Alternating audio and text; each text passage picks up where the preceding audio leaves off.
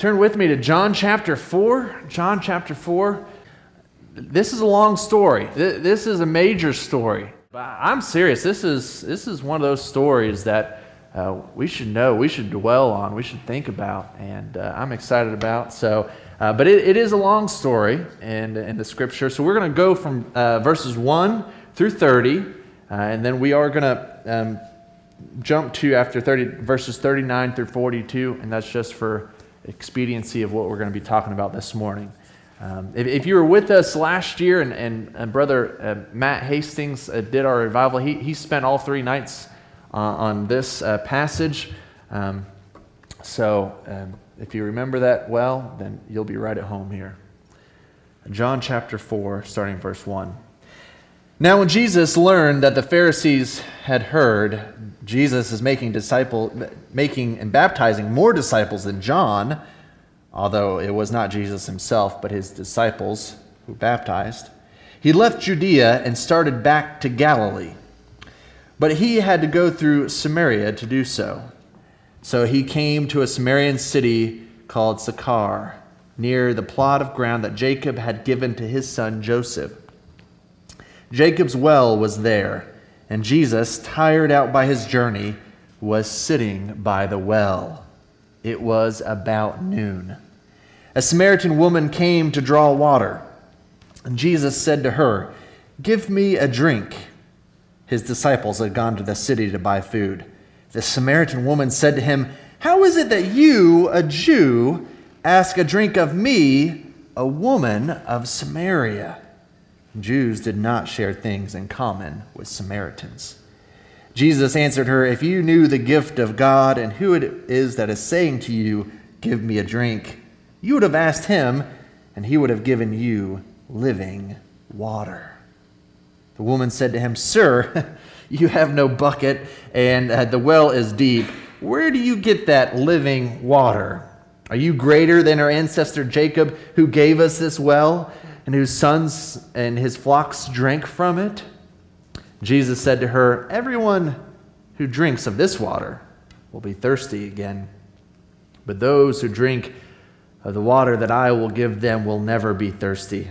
The water that I will give will become in them a spring of water gushing up to eternal life. The woman said to him, Sir, give me this water so that I nev- may never be thirsty or have to keep coming here to draw water. Jesus said to her, Go, call your husband and come back. The woman answered him, I have no husband. And Jesus said to her, You are right in saying, I have no husband, for you have had five husbands, and the one you have now is not your husband.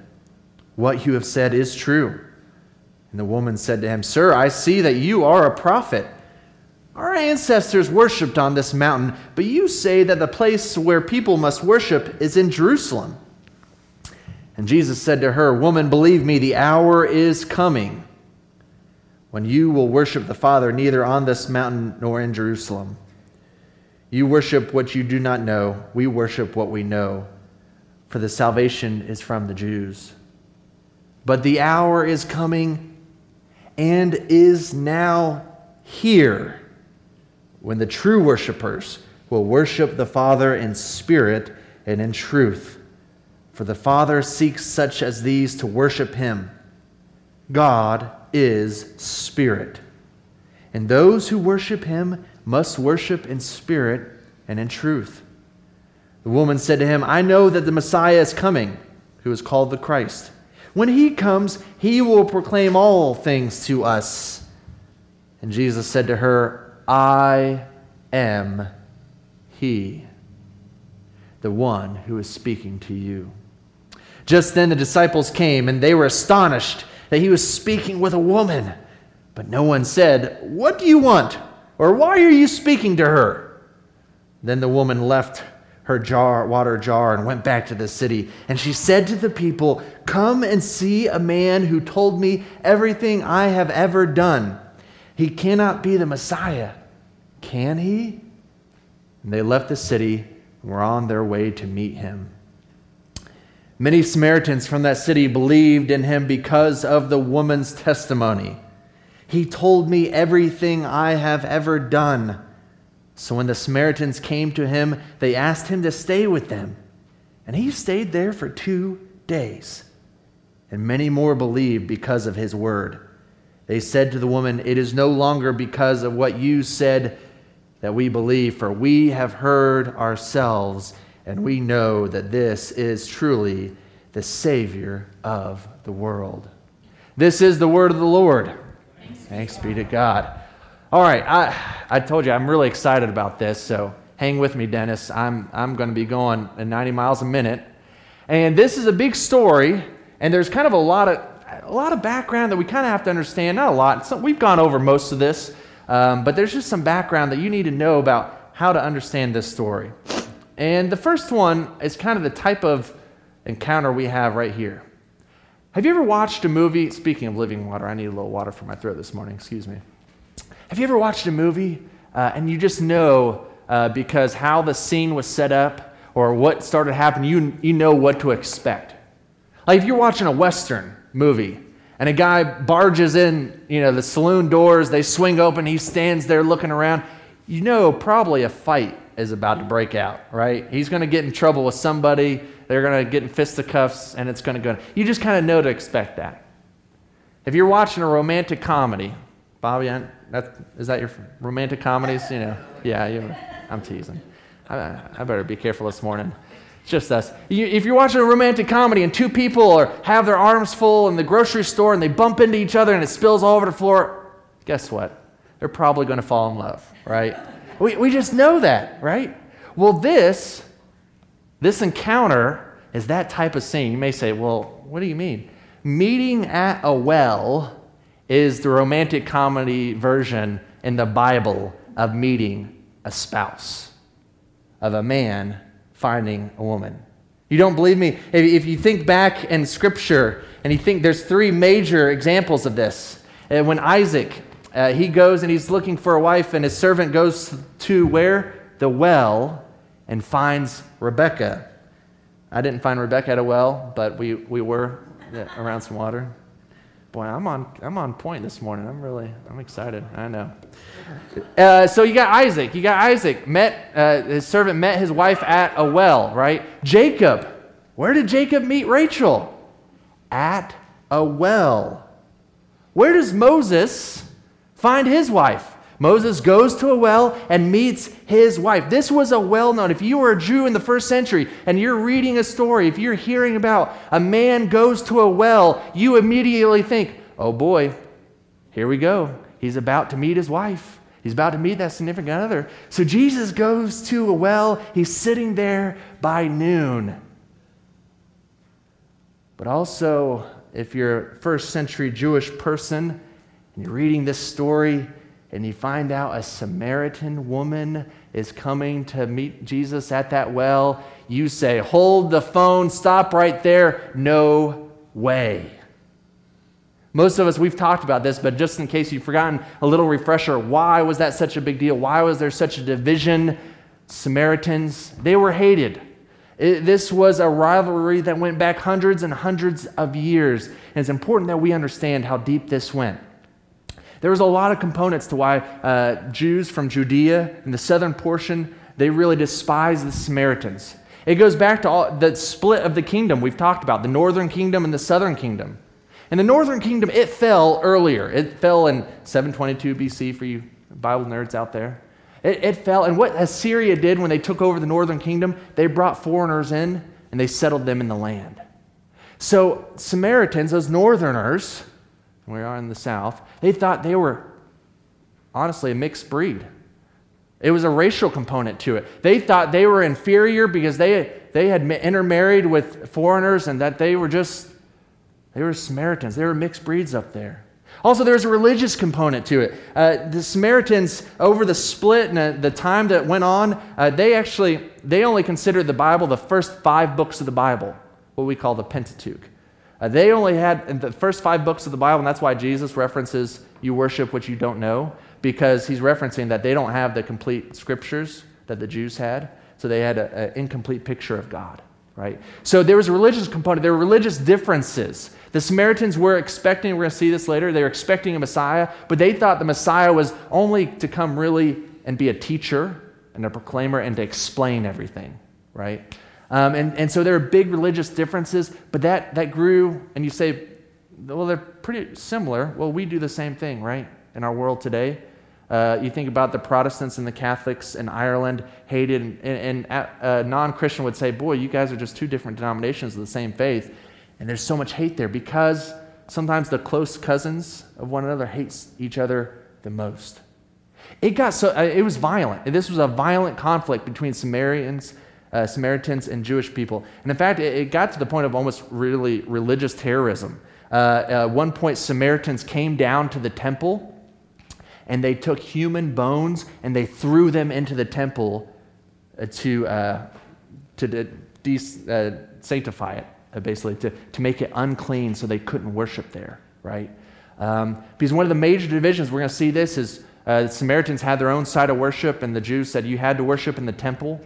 And so we can already think of John chapter 4 when Jesus cleanses the temple and he redefines what the temple is. So that was one of the major arguments. So the, the Samaritans, they were hated.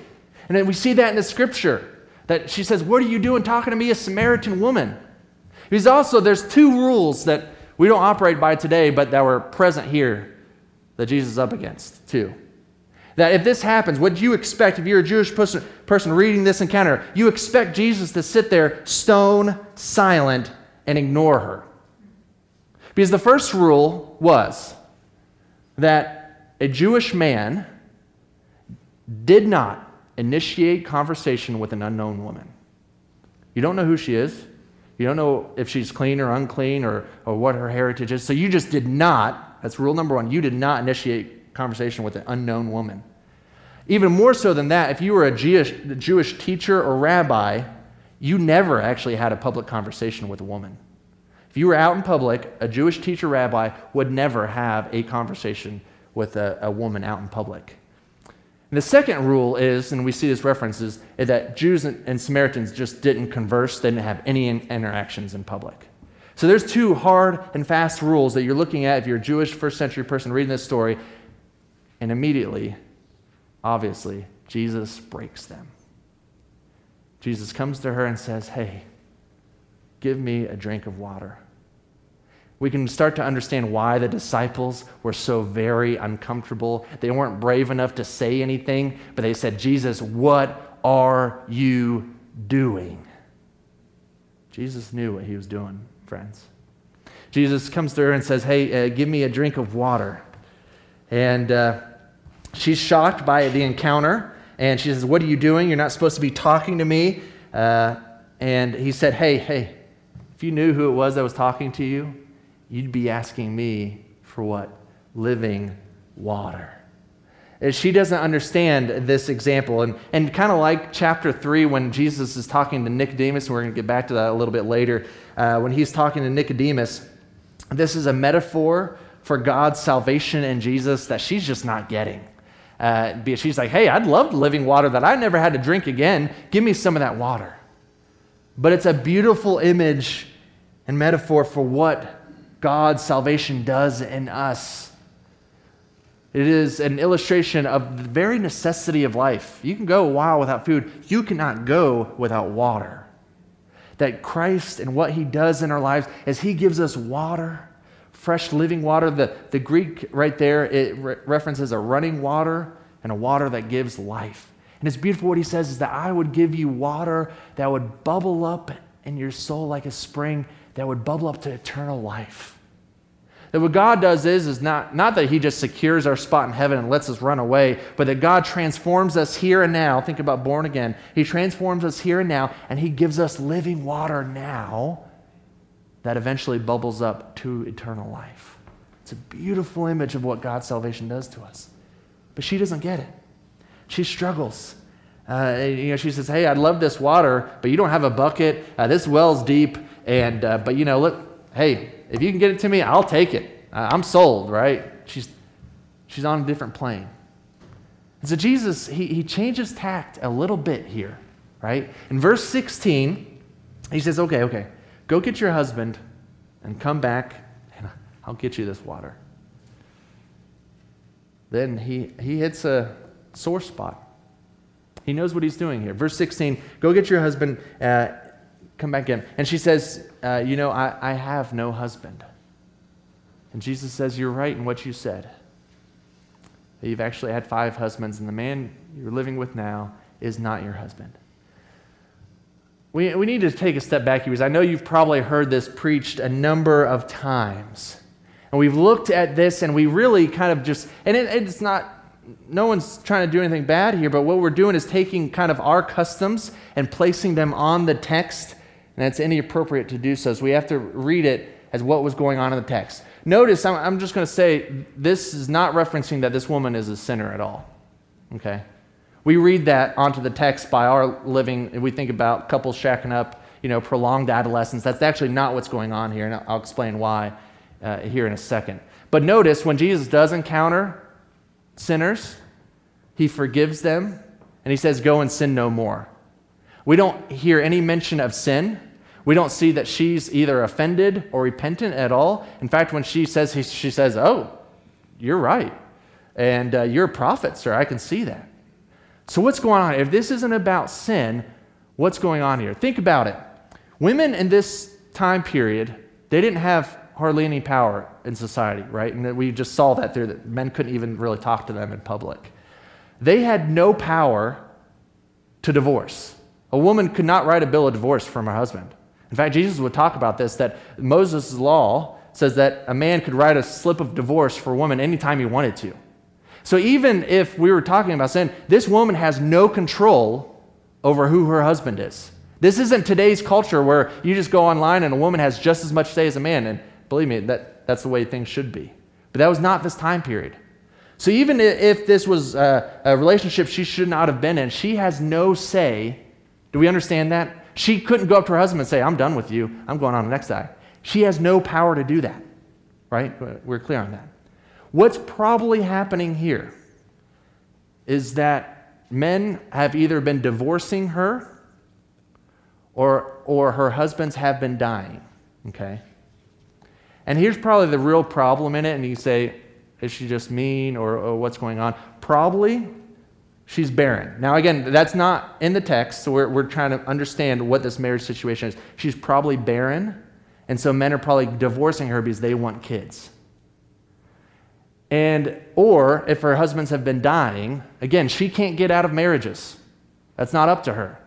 If they've been dying, then the man she would be with is probably refusing to marry her for a number of reasons, maybe. We don't know what that is. But if she's barren, that makes sense that he doesn't want to marry her, even though it's his Levitical duty to marry in the family. If he's the last male in the family and it's brother or his cousin's wife, that it's his job to take care of her. And so, what you're actually reading about here in this woman Whatever the case, the particulars are, is that she's been a victim of a patriarchal society that she hasn't been able to find anybody, a family, to take care of her. That she's just been kicked down the road, either by death or men that don't want her, and that now no one will marry her, right? Probably she's just, the man she's with now is probably uh, supporting her. And this is why Scripture talks about supporting widows. It's not just the elderly, a woman at any point if she doesn't have a son so if she didn't have she doesn't have any children apparently she doesn't have a son or a husband to take care of her she is without possibility of getting any income right so we're clear on this like this was not a decision that she could make it was all up to the men in her life and so she has suffered that she does not have a husband and we should be thinking is she meeting more than a husband at the well do you see that because the deep need that she has in her life that she has fallen through the cracks and she cannot find someone to give her life. And that the man that she's with now, probably just living in his home, or a family relative that simply refuses to marry her. So Jesus doesn't have any condemnation. What he's doing here, you say, Pastor, then why does he even bring it up? Why is he saying this? He's saying this because he's giving her a miracle of insight. He's showing her this conversation about I'm the Messiah. She's showing her, she's giving proof that he is the Messiah, that he is God, and that he can see into her life without her telling her any of it. Do you, I mean, do you see how this makes sense? Because later in the story, what we're going to look at is that's the reason. She said, Hey, this guy told me everything about my life. He knew me. She wasn't upset about it all. She was saying that this man is the Messiah. He showed me a miracle. Much like if you remember when Nathaniel, when Christ comes to Nathaniel and he says, Hey, I saw you under that fig tree. And Nathaniel says, Whoa, okay, I know there's something here that God is up to something. That's exactly what he is doing here for the woman. He is showing a miracle of insight into her life to reveal himself as the Messiah. And so that's how she responds. She says, Man, I can see you're a prophet. You just saw into my life without knowing me at all. And then the conversation, maybe to us, turns a little weird, but it really makes sense if you think about it. Uh, so she realizes that she doesn't recognize him as the Messiah yet, but she realizes this is a man of God who has divine insight. And that's why, if you're speaking to a prophet, then you're going to bring up what is the big dilemma, right? What is your big religious question? What is, what is your problem with faith? And that's what she does here. She says, Hey, Jesus, uh, okay, you're a Jew, and uh, everyone says we need to worship at the temple, and we Samaritans, we worship here on this mountain, and uh, what do we make of that? She's standing before a man of God, and that's why she brings that up. But this, again, affords Jesus an opportunity to say, one, he identifies as a Jew. He says salvation comes from a Jew. But it, it gives him an opportunity now to say there's something new happening. The hour is coming, and don't miss it. The hour is here. It has come when it doesn't matter where you worship. It doesn't matter about which temple you're in. It does not matter about these man made systems that have corrupted worship, that have, that have changed worship and brought worship. God is looking for worshipers who do what? Worship Him in spirit and in truth, who come to God out of love to worship Him. The hour is coming when all of those old religious systems that keep us far away from God are getting broken down because the kingdom of God is breaking in. It is something radically new. And Jesus shares that with her. And, and she kind of says, Fine, well. And she says, Well, but when the Messiah gets here, he's going to explain it all. And that really references the Samaritans were really looking for a Messiah just to explain everything, to give them kind of an, a, a complete understanding of God. But Jesus tells her, once again, to this Samaritan woman who has one of the longest conversations in all of Scripture Jesus gives her the first I am statement in all of the Gospel of John. He's not just saying, I am He. He's saying, I am the one you're looking for. I am that I am. I am God in the flesh. I am He, the Messiah, who is bringing in the kingdom of God. You have just met Him. It's a powerful statement an unnamed Samaritan woman gets the first true declaration of Christ's confession that I am He. And we see the disciples come up and they're disgusted. They're revolted. What are you doing, Jesus? Why are you talking to her? You shouldn't be doing that. But they're too scared to say anything, so they just keep their mouths shut. But before they know it, the woman, she's run off. In fact, she left her jar. That's significant. She, she realized that she's not there just for physical water anymore. She's left her jar and she's run back to her town. To do what? To hide and seek? No, to tell everybody else. Come and see, she says. There's a man, he told me everything about my life. He knew my pain and my struggle. He saw into my very soul. Can he be the Messiah? And what we find is, is this Samaritan woman, this, this woman who's despised and forgotten by society, she becomes the best and truest evangelist for the gospel, better than the disciples, better than all that we've seen before. She goes and she gets a whole city. Yeah, the Jews may say, oh, just the Samaritans. The Samaritans came to faith. Why? Because the kingdom of God is here, and it doesn't matter who you are or where you live from you come to Christ is by this testimony of this woman. And what did she say? She just said, Come and see. Come and see my experience. Come and experience Jesus. You remember just a few weeks ago? That is the discipleship call of the gospel. We don't have to convince people, we don't have to argue with people. Just come and see. See what he's done in my life. Come and experience Jesus for yourself. And that's exactly what they say. When they finally come to Jesus, they say, Hey, we're not believing now just because of what she said. We're believing because we've seen it for ourselves. We've experienced Jesus for ourselves. And now we believe. And they even say, Jesus, stay with us, abide with us. And Jesus did for two days. Oh, man. This, this story, it can't get deeper, it can't get more beautiful. There, there's just a few takeaways I want to share with us this morning. Uh, we, we could be here all morning, and, and I won't do that to us, uh, but there's three takeaways I want us to not miss in the scripture this morning. And there's much more here, and I hope you dwell on the scripture. The first I, I want us to see has to do with this kind of type scene. We, we go back to where we started from, that the well is where you meet your spouse. And here we have a woman that has been abused and forgotten by society. She's fallen through the cracks. And really, what a lot of people would tell her is just, boy, if you could just get a husband, right? If you could just work things out, if you could finally find a husband, you'd be fine. But that's not what she needed, ultimately.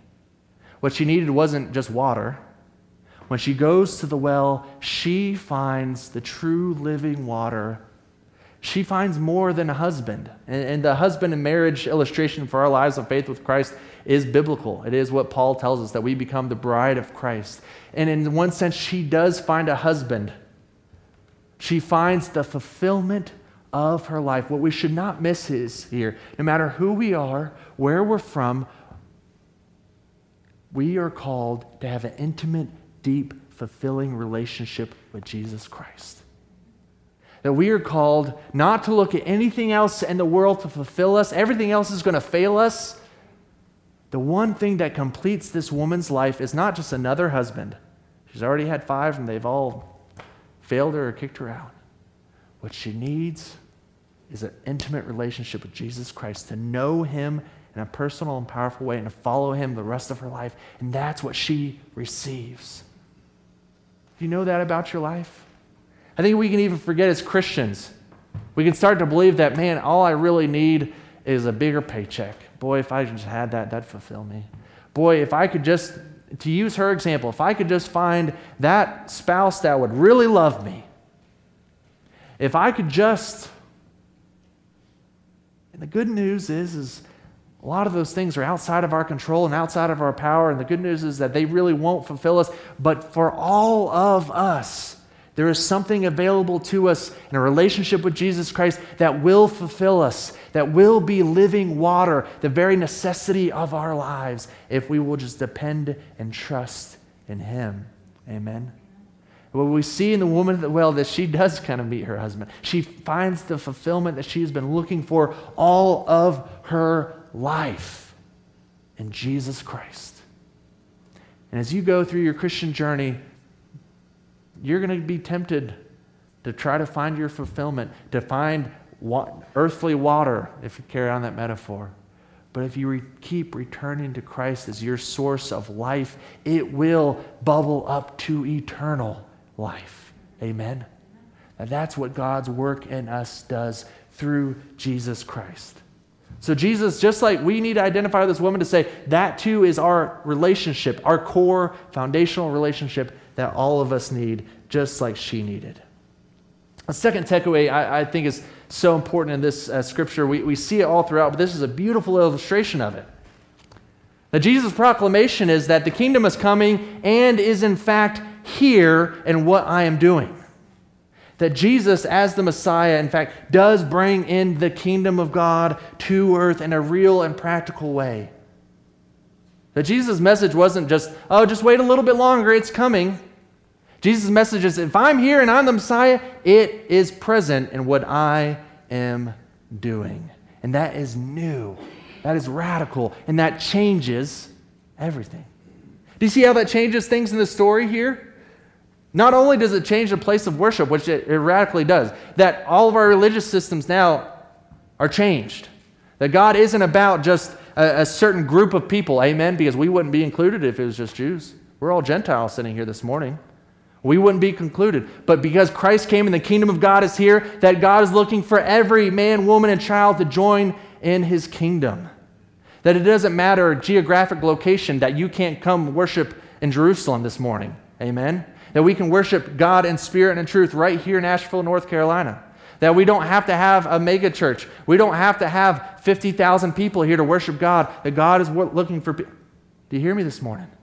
I know I, it, the problem is, is we just kind of grow so accustomed to it. We grow up in this and we forget that God's kingdom is something new and powerful and real.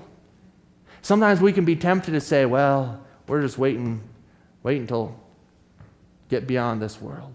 And we forget that we get to experience a foretaste of the kingdom now. Yeah, it's not here in its fullness. Well, that, that's clear. We're still battling cancer. We're still fighting divorce. We're still fighting the pains of the. But the kingdom of God is already present in this world, and we are a part of it. You say, Andrew, it's kind of hard to see sometimes. I know. You remember that conversation with Nicodemus? That being born again was all about how you can see the kingdom of God. Because the world doesn't see it. They see right through it. All they can see is the kingdoms of this world. All they can see is the flags and the guns and the armaments of this world. But we know that there is a power greater than the kingdoms of this world. Amen? That there is a kingdom present that Jesus Christ brings, and that if we are born again, if we come to Christ, that we are a part of, and that is our kingdom. But it changes everything because it changes even how Jesus relates to this woman. Because by the old system and the old kingdoms of this world, Jesus shouldn't be talking to her. Jesus doesn't know who she is. Kingdom of God breaks down the divisions of this world. What did Paul say? There's neither Jew nor Gentile, male nor female, slave nor free. And this story is a beautiful example of that. That Jesus comes to a woman that he should never be talking to. He's breaking all the rules. He's not breaking the rules of what? The kingdom of God. He's in the kingdom. This despised, forgotten Samaritan woman is just as worthy as any Jewish man to be speaking to the Messiah. That we cannot be in the kingdom of God and continue the old lines of division. That this world and its kingdoms will always try to divide us, to say they're out and we're in. But God's kingdom says everybody can come in but to be in this kingdom, you have to erase all those lines of division. We are all equal under, at the foot of the cross. No matter where you're from, if you're from the wrong side of the mountain, if you're on the wrong side of the world, you belong in the kingdom of God. You know, there's only two types of people in the world for us as Christians. There are either brothers and sisters of Christ, or there are people that God desperately loves and wants to enter that kingdom. And so, both of those we have to treat with the utmost respect and love because either they are already in the kingdom or God desires them to be in the kingdom. Do you see that? That has to be our vision for the world, it has to be our vision of the kingdom of God, or else we are tempted at living in another kingdom. All right. Told you I was fired up this morning. Uh, I better get a drink of water on this third point. Third, and we can't miss this uh, because we have to read, you know, we don't read the gospel stories just by themselves. You can't help but notice uh, in chapter 4 that it's a direct comparison to chapter 3. In the story we looked at last week in Nicodemus, uh, there, there is some strong similarities and there's some strong differences that we should see. Nicodemus was a man. Men were afforded the power in this society. He was not only a man, Nicodemus was a Jewish leader, we are told. He is a Pharisee. He is uh, the religious leader of the day. He should know these things. Uh, he was in power, everything was working out for him. The world was his oyster. He was a man of faith. And we find out Nicodemus' name, we, Nicodemus. And yet, you compare it to chapter 4, we never learn her name do we? Just a Samaritan woman.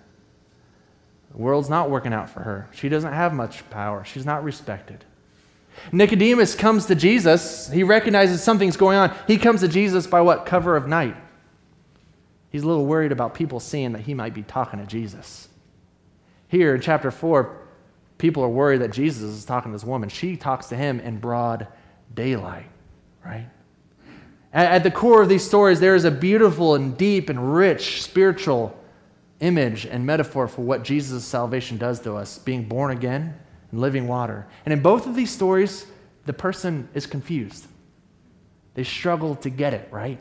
Nicodemus says, Boy, how, how can someone be born again? What are you talking about, Jesus? And in chapter 4, she's like, What are you talking about? Living water? I'll take living water. Give me that water. I don't want to drink it again. Do you see the similarities and yet the comparisons? Here's my third takeaway. This is kind of scandalous for if you were a, a Jewish person reading in the first century hearing this story. That what John wants us to see, John wants us to imitate and be like this Samaritan woman and not Nicodemus. What's the last thing that Nicodemus said to Jesus? How can these things be? He was struggling. We, we all struggle. I'm not trying to down on Nicodemus. He came to Christ in some faith. And the last thing that Jesus said to Nicodemus was, Are you a teacher of Israel, and yet you do not understand these things? And that's the last we hear of Nicodemus. We're not sure what he does with the gospel. I sure hope he, he came to a place of faith in Jesus Christ, but we're not sure. But go to chapter 4. Here's this woman that's the complete opposite of Nicodemus. And what does she do when that she hears the gospel, that she meets Jesus? She runs back to her town and she can't wait to tell everybody, come and see. Scandalous thing I'm telling you this morning that scripture wants us to hear, that God wants us to hear. He wants us to be like this Samaritan woman. That we model our lives of faith after her. That she did not let anything impede her, her li- entering into the kingdom of God and spreading the good news around her, right? And I know that's not shocking to us, but this is a story that only makes sense if you understand that Jesus brought in the kingdom of God. That we would be called to to follow the example of this Samaritan woman. That we are called in our joy. You know, you don't have to be a great wordsmith. You don't, you don't have to even be good at talking to people. Just let them see the gospel working through you. Eh, share with them, hey, hey, come and see. Come and see. Hopefully they see the gospel in you, but we should have the joy to follow this Samaritan woman to go, come and see with this man. You know, it helps if you are living in a Samaritan village where people don't pay much attention to you when you're looked down and hear the Messiah comes to your town, maybe that's the people we need to go to. Come and see. Yeah, you're forgotten. Things aren't working out too well for you, but come and see. We don't have to, we don't have to convince them. We don't have to throw guilt on them. We don't have to demean them. In fact, don't do that. They won't come and see then. They don't want to hear that. But they do want to come and see the true fulfillment of their life. They want to see the God who desires and loves them beyond all recognition. So, my third point this morning is would we dare to follow the example of the woman who has been married five times and doesn't have a husband now? To the woman who worships on the wrong mountain that Jesus shouldn't even be talking to? Would we dare follow her example and trust and believe and be willing to share the good news with those around us? My friends, the hour is coming, and it is, in fact, here. Let us pray. Heavenly Father, I pray that uh, we would be humble enough this morning to hear a word from you that we would be patient enough to experience your presence, and that you would dig out our ears so that we may hear and see what this kingdom looks like, what it means to be followers of Jesus Christ, what the living water means to us in our lives. So, in these moments, as we pray and we respond to your word, would you be with us? In Christ's name we pray. As uh, we prepare our hearts for communion and, and, time of prayer, I just invite you uh, to pray and reflect and listen to what God may be speaking to you this morning. Maybe he, he wants to just speak to you about the living water, about your fulfillment, about your relationship with Christ? Is it the foundation of your life? Are you finding fulfillment in Christ? You say, Pastor, I've, I've been struggling lately. That's fair. Some of us struggle. We will have periods of struggle in faith. But I would encourage you to, this morning to pray about don't look for fulfillment in anything else. If you've been distracted, come back to Christ. Find your peace and your trust, the foundation of your life in Him. Give everything to Him and see what happens. Come and see. Maybe God will speak to us about how, where our Samaritan village is, where we can go running and say, hey, come and see. Come and see what God's done for me. But the core of what we do during this time is that we come and we drink from that living spring. We partake of the grace of God in the bread and the cup, and we receive the grace that builds over time in our life grace upon grace upon grace. And friends, if you drink of this cup, eat of this bread, give your life over to Christ, I promise you it will spring up into a a spring of everlasting life. So come when you're ready. We're going to do a little different. We're a little smaller in number. So we'll just come down the middle aisle. I'll serve us. I cherish this opportunity to serve you. And take a time of prayer. I invite you, you know, you don't have to rush down the middle aisle. Take time of prayer before you come down. Pray at an altar after you partake. The hour has come. The kingdom is present. And Christ is inviting us to it. It can be the fulfillment of your life if you turn to Him.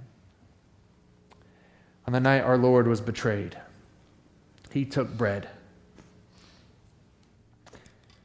After breaking it, He said, This is my body, broken for you. Take, eat in remembrance of me. The same way, He took the cup said this is the cup of the new covenant. This is my blood shed for you.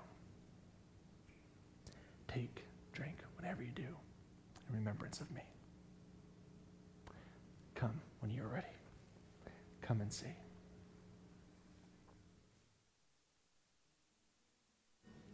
Let's continue in a time of prayer.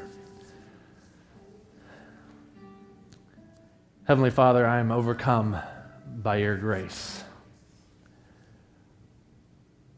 That just like the woman in this story, we who were not worthy, we who struggle to find self worth or fulfillment in this world, those of us who may not be the right gender, might, may not be the right uh, social class, may not have the right education, that you come to us out of love and you gave your life for us. You invite us to be your co heirs in the kingdom. You give us a place in your home. And you are willing to become the foundation of our very lives. There can never be enough gratitude, enough joy, enough praise. But you accept us even still. And I thank you for that. We come to you this evening, I mean, this morning, out of pure joy and gratitude for that fact.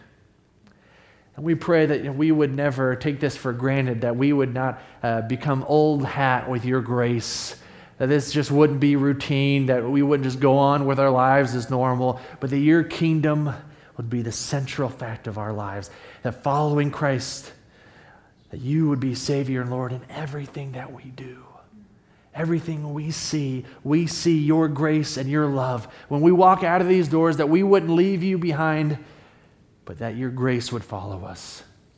That on Monday and Tuesday, at home washing the dishes, that at work in our frustrations, uh, even driving down the road, that your love would consume us, that we would be sanctified entirely to be your children. So, Lord, speak to us now. Don't let us go from this place without knowing that you are our foundation. That we are living with both feet in your kingdom. That you are the only thing we trust. We lift up those who are struggling today, those who are mourning the loss of a loved one. We think of uh, Allie and her family just losing their brother, Lord. Would you give them comfort and peace in this loss? We lift up uh, Brother Richard Banks, who uh, we thank you for the good report from his surgery, Lord, but he still has a long road to go, we know. So we lift him up and ask that your strength, your healing touch would be upon him. Would you give him encouragement? What a long road he has been on, Lord. We know that you are carrying him along the way. We pray that you would, he would feel that today, that he would find joy even in the suffering. Lord, would you be with those uh, with family members with cancer? And we think of uh, Dale and, and Becky's brother in law, Lord. As he's at the last stage of his life, would you bring comfort and peace and love into their home and into their family during this time? May they know your love, even in the shadow of death. Would you be with those who are battling flus this morning and the, the flu epidemic, Lord? Would you uh, help us to overcome that as a, a, as a world, as a, as a nation, and as a people here this morning? Pray for those who are suffering from it. Be with those who are carrying a heavy burden. Maybe it's an unspoken burden, Lord. Those who maybe have family strife, may not know where the next paycheck is coming from. They may not know what six months down the road holds, and it maybe looks scary for them, Lord. May you remind them that they have those something this world can never take away, and that is living water in you. May we find trust that you will fulfill our needs and that we can walk in joy and peace even amidst the storm. Would you be with us as a church as we look around and we look at our own village and we want to be the people that say, Come and see what Christ has done for us? May we do that well. May you bless our ministries. May you spark our imaginations, see how we can do it more effectively, how we can love our neighbors as ourselves in real and practical ways, Lord, how we can make the kingdom visible and tangible in this neighborhood. So be with the preschool ministry, Lord. Be with the food pantry ministry this Saturday. Be, be with the recovery groups that meet here, Lord. May, may we be a blessing, but also a witness to the living water that is available to all. Lord, we thank you for our church leadership and the Church of the Nazarene. Be with Greg Mason and his, and his direction of us.